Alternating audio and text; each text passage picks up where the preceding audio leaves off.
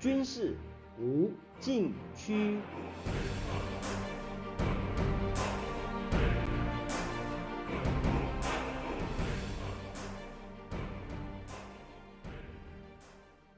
听众朋友们，大家好！您现在收听的是自由亚洲电台的军事无禁区栏目，我是栏目的主持人齐乐意。俄乌战争进入三十四天后，终于露出曙光。三月二十九日，俄乌两国代表在土耳其伊斯坦布尔举行新一轮谈判，双方都提出一些让步的建议，战局看来似有转机。和前几次相比，这次谈判。至少出现比较具体的进展。俄罗斯代表团团长、总统助理梅金斯基指出，为了寻求妥协，俄方采取两项冲突降级措施：军事上减少基辅方向的作战行动；政治上，俄罗斯不反对乌克兰加入欧盟，但是乌克兰不能加入军事联盟，就是北约，不在境内部署外国军事基地和部队。不在没有俄罗斯等保证国同意的情况下，在乌克兰境内开展军事演习，以及放弃核武器，并确定不结盟地位。他说，乌方基本同意遵守这些原则，但是乌克兰没有就此作出说明。乌克兰国家通讯社当日引述乌克兰谈判代表阿拉哈米亚的话说。乌方向俄方提出一项关于为乌克兰提供新的安全保障体系的建议，它必须是一个国际协议，由联合国安理会成员国加入国际安全保障条约，作为安全保证国，能够发挥类似北约第五条集体安全的作用。一旦发生侵略行为，能够采取各项军事援助和设立禁飞区。并且在三日内实施。安全保证国应该包括联合国安理会五个常任理事国。阿拉哈米亚说，这件事可以单独来谈。土耳其、德国、加拿大、意大利、波兰、以色列也在其内。这是一个初步的清单。该协议采开放形式。如果其他国家表示希望加入，也可以。俄方的立场是。为实现乌克兰不结盟与无核地位，双方将继续提出保证乌克兰安全的保证国名单。对于最敏感的顿涅茨克、卢甘斯克和克里米亚的地位问题，根据乌方说法，双方不列入谈判协议内容，而单独讨论。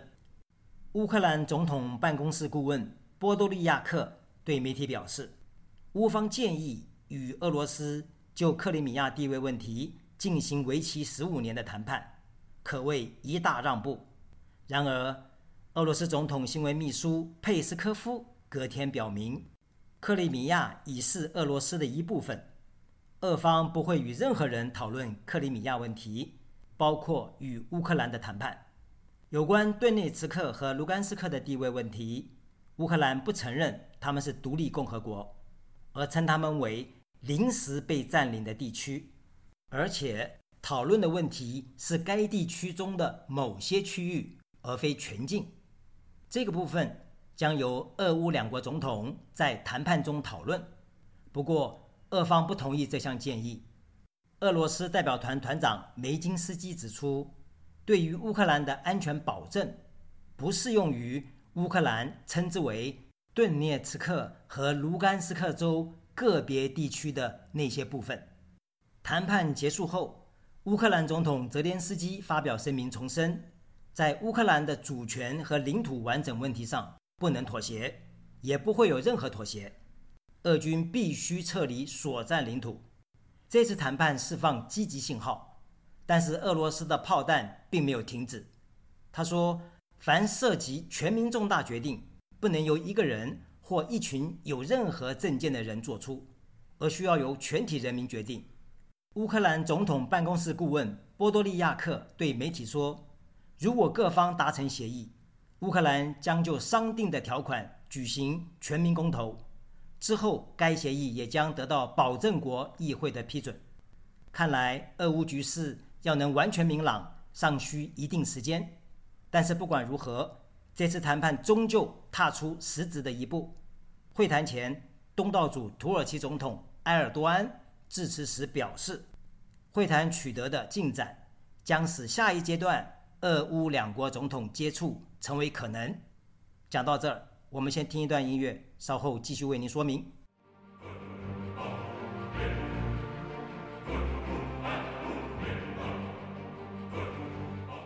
军事无禁区。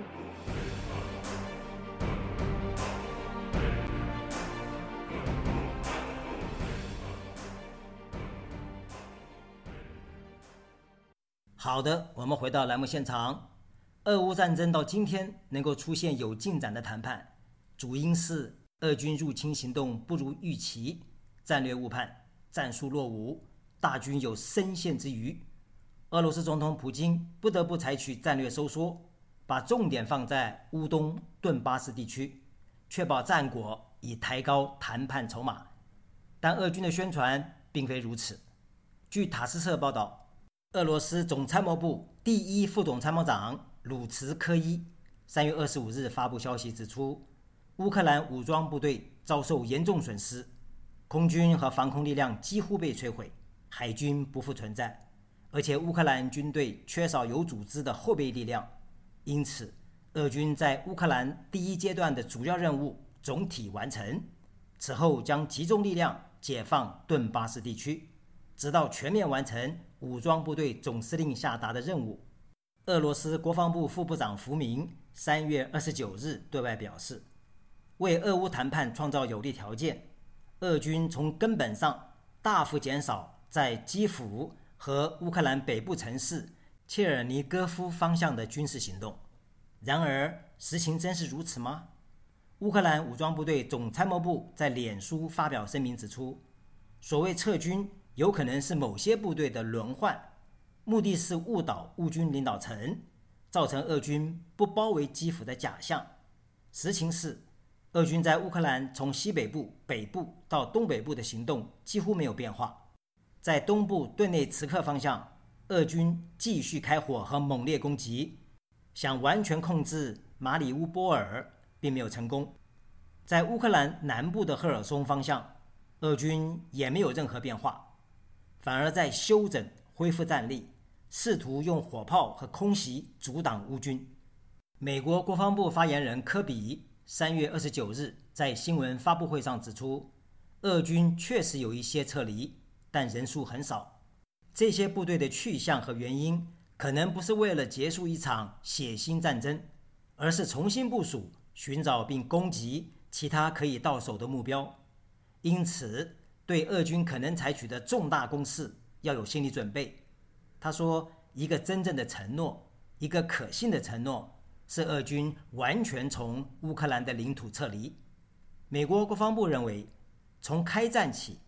俄罗斯就试图误导世界和本国人民，宣传他的特别军事行动是解放被乌克兰纳粹势力蹂躏的顿巴斯人民。然而，他真正的意图是推翻乌克兰民选的泽连斯基政府，占领或并吞乌克兰大部分地区。结果，俄军进展受挫，没有占领基辅。俄军在北方行动停滞不前。俄军早期在南方虽有斩获，如今也陷入焦灼，剩下乌东顿巴斯地区有非攻下不可的紧迫感，否则没有什么谈判筹码。据美国自由欧洲电台报道，乌克兰国防情报局局长布达诺夫三月二十七日在一份声明中指出，有理由相信，普京正试图在乌克兰占领区和非占领区之间设置一条分界线。由此分裂乌克兰，就像二战后朝鲜半岛被分为南北韩。为此，乌克兰将发动一场全面游击战，赶走俄军，维护国家领土完整。普京有可能如愿吗？讲到这儿，我们先听一段音乐，稍后继续为您说明。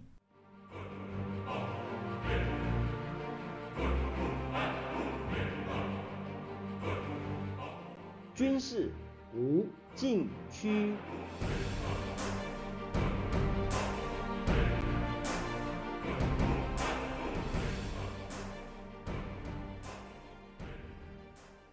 好的我们回到栏目现场。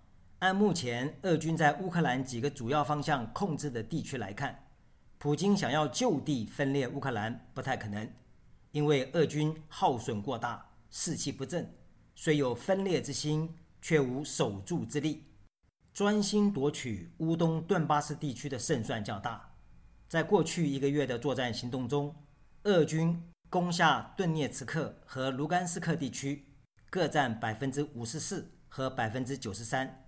全面占领的机会很高，越靠近俄罗斯，补给线越短，俄军越有把握。按理说，顿巴斯地区冲突持续八年，俄罗斯在此投入不少资源，并且把它作为征服乌克兰的前进基地，应该可以在开战初期一举拿下。但是拖到今天还没有能够完全有效占领，说明俄军战术很有问题。或当地乌军非常顽强。若乌军采取全面游击战术，即使顿巴斯地区被俄军占领，也很难有效治理。